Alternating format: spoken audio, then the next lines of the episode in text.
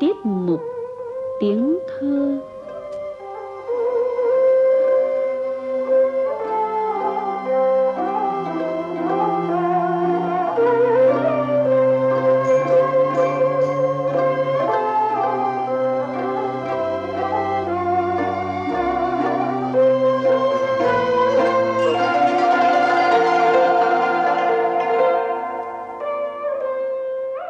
Xin chào các bạn.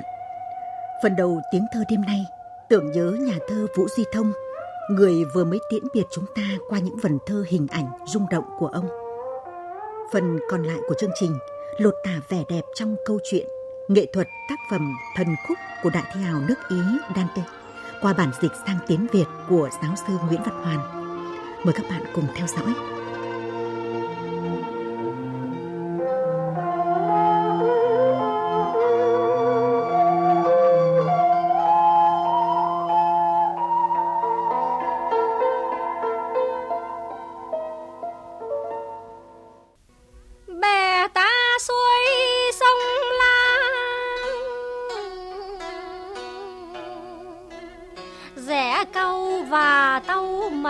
Muồng đen cùng chai đất, lát chun rồi lát hoa.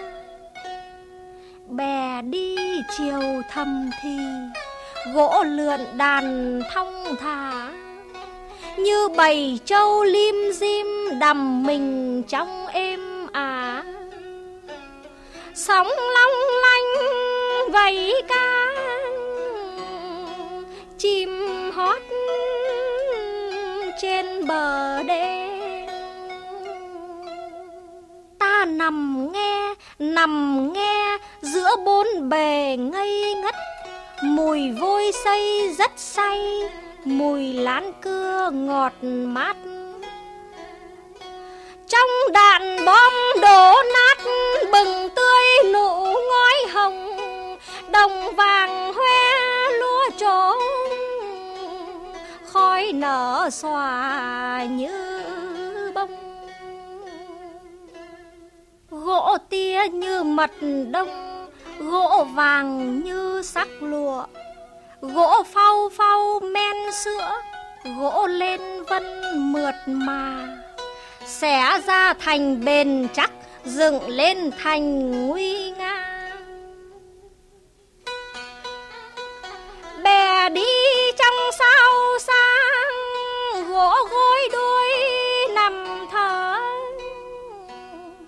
Như bao mùa lá hoa, rừng già đang chăn trở. Lũng sâu hoa rẽ nở, hương ấm lừng không gian. Gỗ bơi giữa xóm làng, như một bàn tay ấp. Sóng vỗ lườn dập dành, nghe thình thình nhịp đập. Công bao ngày khó nhọc, trải bốn bề chân ta. Sông La ơi sông La, trôi mềm như lá lúa. Có nghe gỗ vặn mình đổ ầm lưng vách đá. Có nghe tiếng rìu cưa cần cù suốt nắng mưa. Có nghe ngàn trươi thét thác lao vào ngang mặt. Nghe sức ta lòng ta chờ Trường Sơn cao ngất.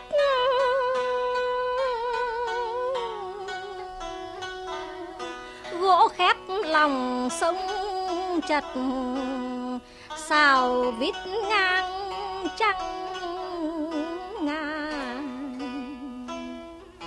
Bè ta xuôi sông La.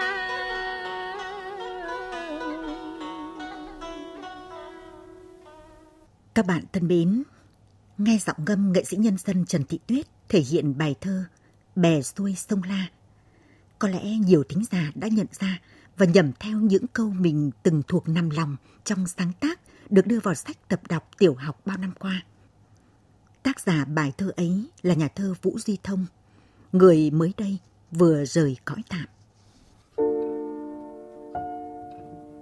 Nhà thơ Vũ Duy Thông sinh ngày hai mươi sáu tháng hai năm một nghìn chín trăm bốn mươi tư, quê gốc thôn Yên Bái, xã Tự Lập, huyện Mê Linh, tỉnh Vĩnh Phúc, tốt nghiệp khóa tám Khoa Văn Đại học Tổng hợp Hà Nội.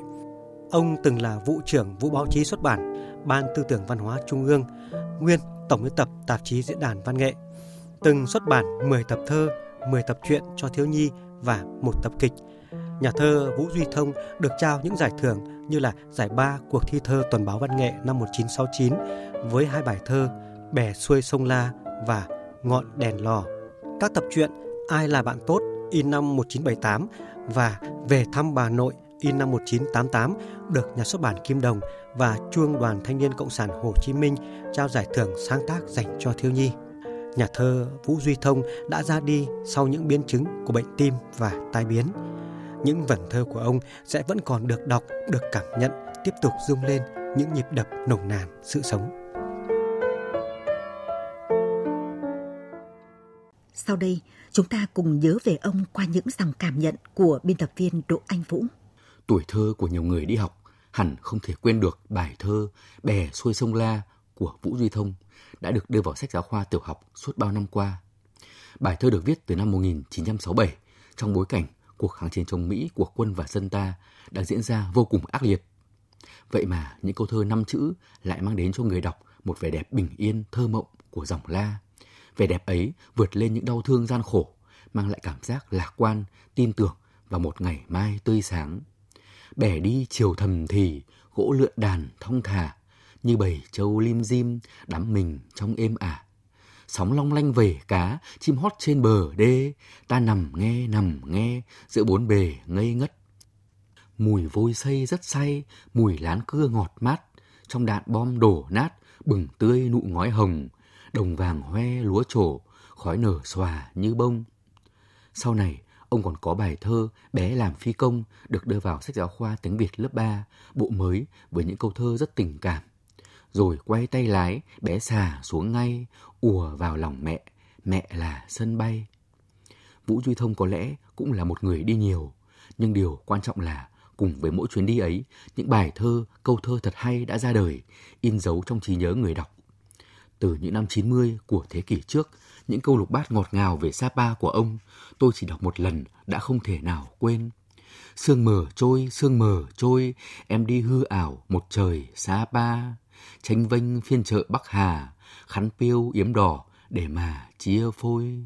Thế rồi thôi, thế rồi thôi, em về dốc vắng, tôi lui phố phường.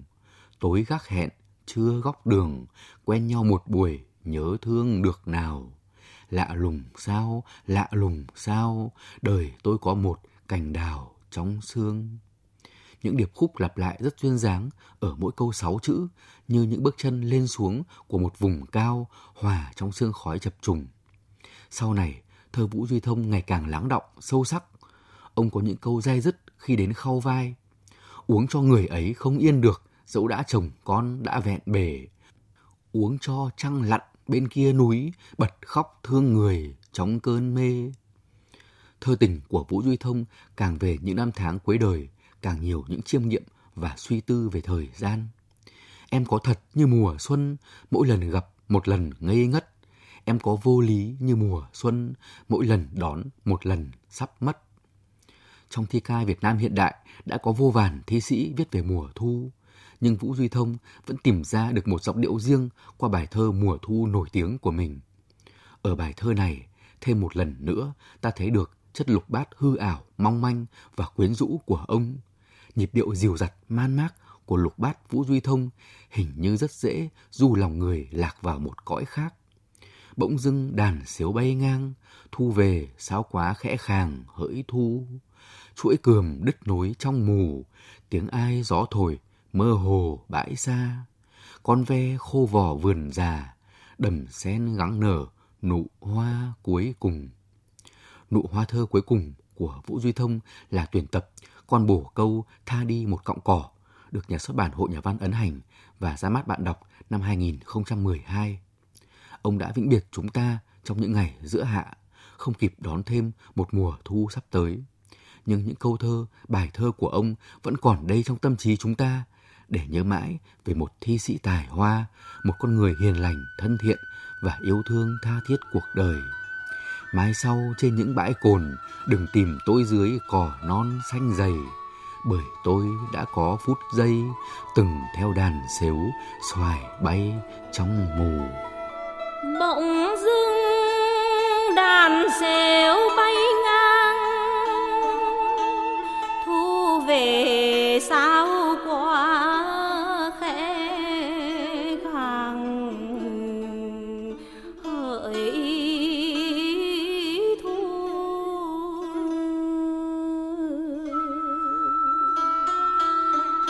Chuỗi cườm đứt nối trong mù, tiếng ai gió thổi mơ hồ bãi xa. Con ve khô vỏ vườn già, đầm sen gắng nở nụ hoa cuối cùng.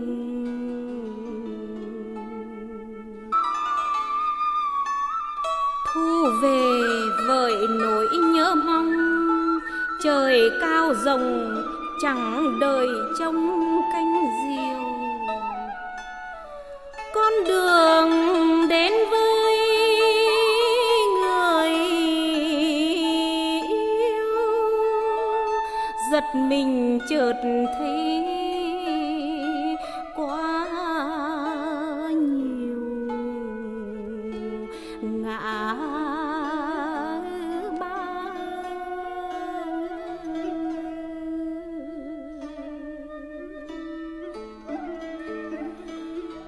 Không buồn nữa đâu mà, trước điều chẳng thể đường xa đều bằng. Trước điều dẫu có cũng không, trước điều chẳng thể chờ mong một đời. Trước điều như chiếc cốc rơi, nhặt vun sẽ đứt tay người nhặt vun. Mãi sau trên những bãi cồn,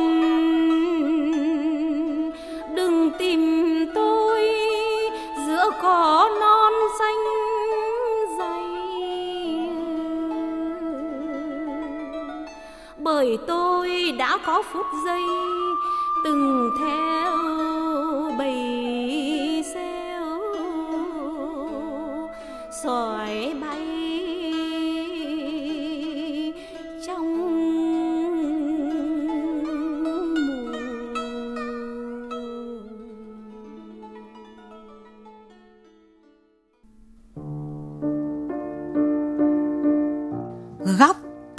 Dịch.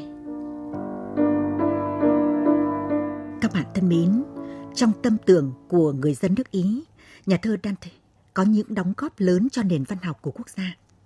Nếu như ở nước ta, Truyện Kiều của đại thi hào Nguyễn Du được coi là kiệt tác văn học dân tộc, thì ở nước Ý, tác phẩm Thần Khúc của Dante được ví như là tập thơ quan trọng nhất của thời kỳ Trung Cổ và là tác phẩm văn học vĩ đại nhất bằng tiếng Ý. Chúng ta cùng nghe đôi điều cảm nhận của tùy viên văn hóa Đại sứ quán Ý Mariella Benimeo chia sẻ về tác phẩm đặc sắc này.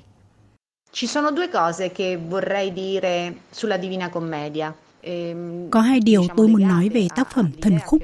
Điều đầu tiên là sức hấp dẫn sâu sắc và tính thời đại. Trên thực tế thì đây là một tác phẩm hợp xướng, trong đó chúng ta có cơ hội được gặp gỡ, xích lại gần nhau. Những nhân vật huyền ảo và hư cấu, một số rất gần với Dante, cùng thời với ông, một số lại ở trong những giai đoạn từ lâu lắm rồi. Họ tồn tại cùng nhau, sự vượt qua lăng kính không gian và thời gian, và cả cái đúng, cái sai, về cơ bản đã truyền đạt cho chúng ta ý tưởng về điều kiện chung của loài người, về những cảm xúc cơ bản, những sai sót và những điều tốt đẹp của linh hồn tồn tại trong mỗi chúng ta. Ngoài vũ trụ, triết học, tôn giáo, đối với tôi là rất xa xôi, thì ấn tượng để lại của tác phẩm là việc Dante đã thành công kể lại cho chúng ta về một cuộc khủng hoảng, cuộc khủng hoảng thật sự của một người thành đạt, một người trí thức thất bại phải tái tạo, phải tái sinh và bắt đầu lại từ đầu. Cuốn sách này là nhật ký của sự trưởng thành từ tuyệt vọng đi tới, lại nhìn thấy những vì sao. Rõ ràng, trong trường hợp của Dante, sự trưởng thành gắn liền với niềm tin tôn giáo, nhưng chúng ta vẫn có thể nắm bắt được thông điệp của vũ trụ về sự tái sinh, thay đổi mà tất cả chúng ta đều cần đến. Nhân kỷ niệm bảy trăm năm ngày mất của nhà thơ Dante và bảy mươi lăm năm Quốc khánh Ý, phóng viên chương trình trao đổi với ngài Antonio Alessandro, đại sứ đặc mệnh toàn quyền Italia tại Việt Nam, về vị trí của tác phẩm Thần khúc trong nền văn học và đời sống nước Ý, cũng như ghi nhận về bản dịch tác phẩm sang tiếng Việt. Mời các bạn cùng theo dõi. Thưa đại sứ Antonio Alessandro, bản thân ông là một người Ý, thì ông có cái ấn tượng kỷ niệm nào về tác phẩm Thần khúc của Dante, một trong những cái tác phẩm nổi tiếng của nước Ý và được người dân Ý ưa chuộng? Grazie e buongiorno a tutti gli ascoltatori di Voice of Vienna. Kính chào các thính giả của Đài Tiếng Nói Việt Nam. Tôi xin cảm ơn biên tập viên Võ Hà đã mời tôi nói chuyện về Dante Alighieri nhân dịp bảy trăm năm ngày mất của ông và bảy mươi lăm năm Quốc khánh nước Cộng hòa Italia mùng hai tháng sáu. Như nhiều người Italia, Dante làm tôi nhớ thời trẻ của mình. Ở Italia, tác phẩm Thần khúc được đọc và giảng dạy ở trường trong ba năm. Mọi người dân Italia đều gắn bó với các vần thơ của Dante.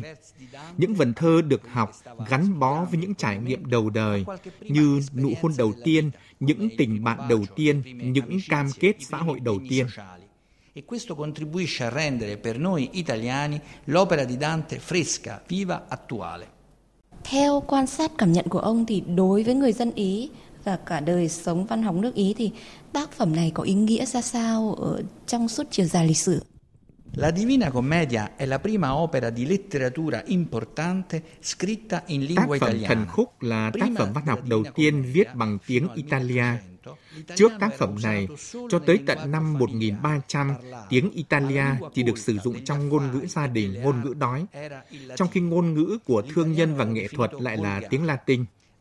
Tiếng Italia lúc đó được coi là ngôn ngữ bình dân. Dante đã rất mạnh dạn viết tác phẩm của mình bằng tiếng Italia, và với ngôn ngữ ngày nay, chúng ta có thể gọi đây là một cuộc cách mạng. Ảnh hưởng của tác phẩm Thần khúc tới ngôn ngữ Italia rất lớn. Hơn bảy mươi phần trăm lượng từ được sử dụng trong Thần khúc vẫn tồn tại trong từ điển hiện đại ngày nay. Ngạc nhiên hơn nữa là tính đương đại kỳ lạ của nhà thơ vĩ đại này. Cho tới tận bảy trăm năm sau khi ông mất, chúng ta vẫn thấy rõ dấu ấn không thể phai mờ đối với số phận của người Italia. Thần khúc cũng là một bài thơ chính trị, nói về các sự kiện và nhân vật có thật thời Dante, đóng góp rất nhiều vào việc định hình bản sắc chính trị của Italia thống nhất. Cảm nghĩ của ông như thế nào khi biết nhiều dịch giả uy tín của Việt Nam? Ở trong quá khứ thì có giáo sư Lê Chí Viễn và nhà thơ Khương Hữu Dụng, à, và gần đây nhất là giáo sư Nguyễn Văn Hoàn dành tâm sức để chuyển ngữ tác phẩm Thần khúc của Dante sang tiếng Việt ạ. Sono rimasto affascinato. Immagino quanto sia stato impegnativo per loro. Tôi đã hoàn toàn bị cuốn hút. Tôi tưởng tượng họ đã rất vất vả để dịch tác phẩm này, vì không chỉ hiểu tiếng Italia mà còn phải có kiến thức sâu sắc về văn hóa Italia để thể hiện tất cả các sắc thái, tình tiết và giá trị chứa trong tác phẩm này. Để ghi nhớ và cảm ơn ba học giả lỗi lạc này, Đại sứ quán dự kiến sẽ tái bản chương Địa ngục bằng tiếng Italia vào mùa thu năm nay, giới thiệu các dịch giả và lý do đã khiến họ dịch một tác phẩm của tác giả Italia ở thế kỷ thứ mười bốn. Chúng tôi đã liên hệ với nhà xuất bản Khoa học Xã hội, trưởng khoa tiếng Italia Đại học Hà Nội Trần Thanh Quyết, Chủ tịch Hội hữu nghị Việt Nam Italia và Viện Văn học. Vâng, cảm ơn đại sứ Antonio Alessandro. Quý vị và các bạn thân mến, thấu hiểu được giá trị sâu sắc về nội dung nghệ thuật của Thần khúc đối với người Ý nói riêng và văn học thế giới nói chung, nhà thơ Khương Hữu Dụng và giáo sư Lê Chí Viễn từng chuyển ngữ một phần tác phẩm.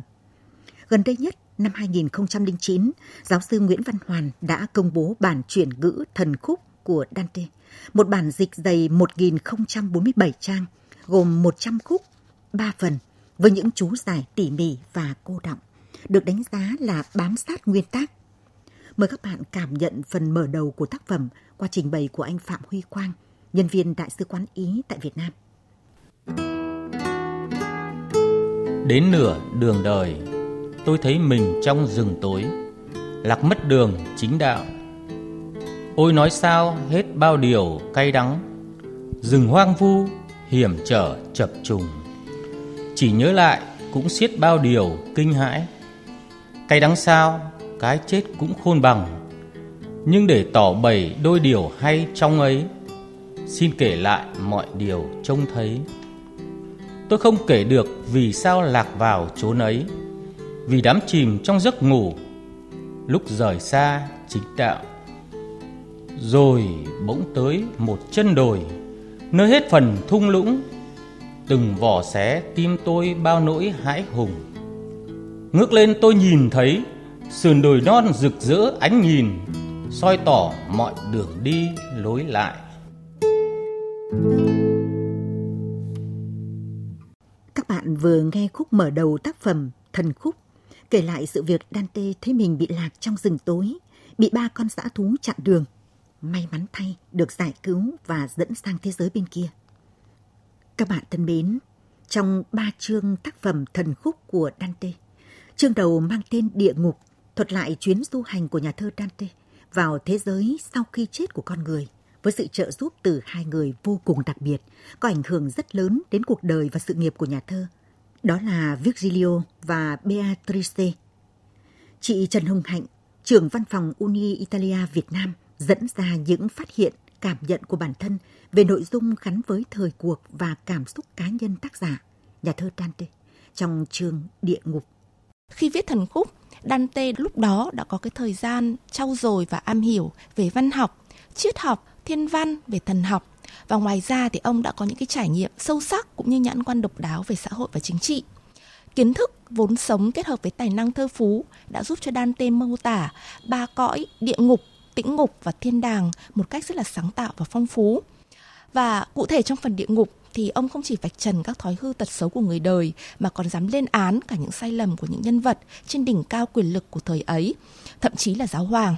Các nhân vật ông đưa vào địa ngục được lấy từ tôn giáo, thần thoại, từ các giai thoại nổi tiếng hoặc là từ chính những con người thực, và được thổi hồn qua các vần thơ với rất nhiều cung bậc, sợ hãi, đau đớn, giận dữ, thương cảm, và biến thành những câu chuyện mà người đọc ai cũng có thể tìm thấy hoàn cảnh của mình ở đâu đó trong những thân phận ấy, và từ đó thì có được sự chiêm nghiệm cho mình. Chúng ta cùng tiếp tục thưởng thức phần mở đầu khúc tiếp theo của tác phẩm đặc tả tâm trạng của Dante trước cuộc du hành. Một ngày sắp qua, bầu trời sầm tối, giải thoát mọi sinh linh trần thế khỏi bao gánh nặng nhọc nhằn. Còn tôi chuẩn bị đi vào cuộc chiến của chặng đường dài thử thách tình trắc ẩn mà ký ức tôi sẽ trung thành ghi lại. Hỡi nhà thơ, hỡi thiên thần vĩ đại, xin hãy giúp tôi. Hỡi ký ức, xin hãy ghi lại mọi điều trông thấy. Chính điểm này chứng tỏ người cao quý. Hỡi nhà thơ hướng đạo, hãy thẩm tra xem tôi có đủ lòng can đảm trước khi dẫn dắt tôi đi vào cuộc du hành.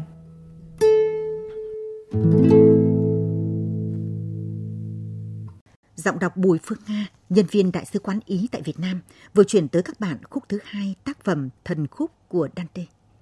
Để chuyển ngữ trường ca bằng tiếng Ý cổ sang tiếng Việt, giáo sư Nguyễn Văn Hoàn đã dành nhiều năm đào sâu nghiên cứu, tìm hiểu. Cùng thế hệ cũng dành nhiều tâm huyết cho công việc dịch văn học, dịch giả Thúy Toàn có những đánh giá, cảm nhận về bản dịch Thần khúc của giáo sư Nguyễn Văn Hoàn. Bản tiếng Ý, tác phẩm của Dante tập hợp rất nhiều bản chép tay. Giáo sư Hoàn đã có được những bản chính xác, khoa học nhất từ hai mươi bảy bản chép tay. Trong vòng hàng chục năm, bản dịch mới sơ bộ. Năm hai nghìn, có Bộ trưởng Bộ Văn hóa của Italia sang ta thăm, thì bác Hoàn đã có một cái bản thảo đầu tiên giới thiệu với lại bạn rồi. nhưng mãi đến hai nghìn không trăm lẻ ba mới cho xuất bản thử thôi. Trên báo hai nghìn không trăm lẻ bốn mới in thành sách này, một phần thôi. Và đến hai nghìn không trăm lẻ chín mới ra sách. Hàng chục năm rồi bỏ ra đi học tiếng Ý này. Ông chủ động tham gia các hoạt động của các hội hữu nghị, nghiên cứu khoa học dính dáng đến tiếng Ý. Giáo sư Hoàn khiêm tốn cũng nói là cũng chủ yếu là dịch diễn đạt được cái nội dung cốt truyện thôi. Chứ còn để thành một thể thơ ba câu của Ý với những cung bậc khác nhau rất khó. Tuy nhiên đọc vẫn không phải là một thứ văn xuôi cộc mà nó có nhịp điệu, có âm hưởng. Các bạn thân mến, miêu tả độc thoại nội tâm là một trong những thế mạnh của đại thi hào Dante trong tác phẩm Thần Khúc. Những biến động trong tâm trạng nhân vật thể hiện rõ. Chúng ta cùng nghe một trích đoạn như thế, đoạn kết thúc khúc hai mươi sáu của tác phẩm khi nhân vật Ulisse kể lại chuyến đi biển cuối cùng. Họ quay mũi tàu về phía rạng đông, mái chèo như có cánh trong chuyến bay điên dại và luôn luôn giữ về mé trái. Ban đêm ta đã thấy những vì sao của địa cực khác, còn địa cực của chúng ta chìm dần thấp xuống như không còn nhô lên mặt biển. Đã năm lần sáng, rồi năm lần tối, ánh sáng của vầng trăng, từ khi chúng tôi vượt qua bước quyết định đó. Khi chúng tôi nhìn thấy một ngọn núi màu nâu, còn cách xa mà hình như cao vòi vọi, bản thân tôi chưa từng thấy bao giờ. Chúng tôi cực hân hoan, nhưng niềm vui vụt biến thành lời than khóc. Một ngọn sóng thần bỗng vượt lên từ miền đất mới, giáng mạnh xuống mũi con tàu. Ba lần con tàu xoay tròn trong nước, đến lần thứ ba thì đuôi tàu chổng ngược lên trời. Rồi tất cả chìm xuống như tuân theo ý muốn của ai đó. Cuối cùng biển cả khép lại trên tất cả chúng tôi.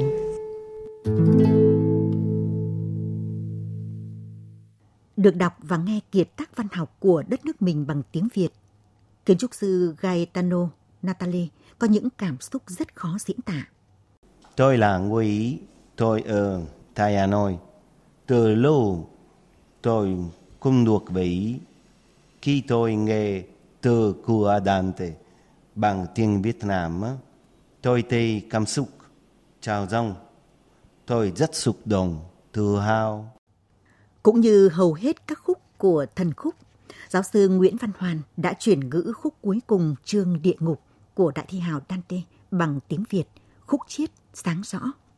Từ đây làm ánh lên tinh thần của nhân vật và tác phẩm trong suốt cuộc du hành đầy gian nan. Có một nơi ở đằng kia, cách xa bên Debu, cũng trải dài bằng cái hang này. Nhìn bằng mắt không thể thấy, nhưng nghe được. Tiếng con suối chảy xuống đó, qua một lỗ nhỏ trong đá mà nước đã xuyên thủng. Trong dòng chảy nó mở ra và dốc xuống thoai thoải. Thầy hướng dẫn và tôi theo con đường khuất đó. Chúng tôi trở lại thế giới sáng sủa và chẳng một chút quan tâm đến việc nghỉ ngơi. Chúng tôi trèo lên, thầy thứ nhất, tôi thứ hai, cho tới khi cuối cùng thấy được những sự vật đẹp đẽ mà trời chuyên chở, và theo một lỗ tròn nhỏ, chúng tôi đi ra từ đó và thấy lại các vì sao. Các bạn thân mến, với những giá trị về hiện thực đời sống nước Ý lúc bấy giờ, Thần Khúc của đại thi hào, nhà thần học, nhà triết học nổi tiếng Dante được trân trọng coi như kinh thánh của thời Trung Cổ. Việc chuyển ngữ và giới thiệu tác phẩm này trên thế giới được ví như lăng kính soi rõ vào lịch sử đất nước Italia. Bản dịch Thần Khúc sang tiếng Việt của giáo sư Nguyễn Văn Hoàn vì thế rất có ý nghĩa về mặt văn học, văn hóa. Buổi Tiếng Thơ đêm nay của Ban Văn học Nghệ thuật vê o vê sáu do biên tập viên Võ Hà, nghệ sĩ ưu tú Việt Hùng, phát thanh viên Minh Nguyệt và kỹ thuật viên Vĩnh Tiến thực hiện. Đến đây xin nói lời chào tạm biệt các thính giả. Cảm ơn các bạn đã dành thời gian theo dõi chương trình.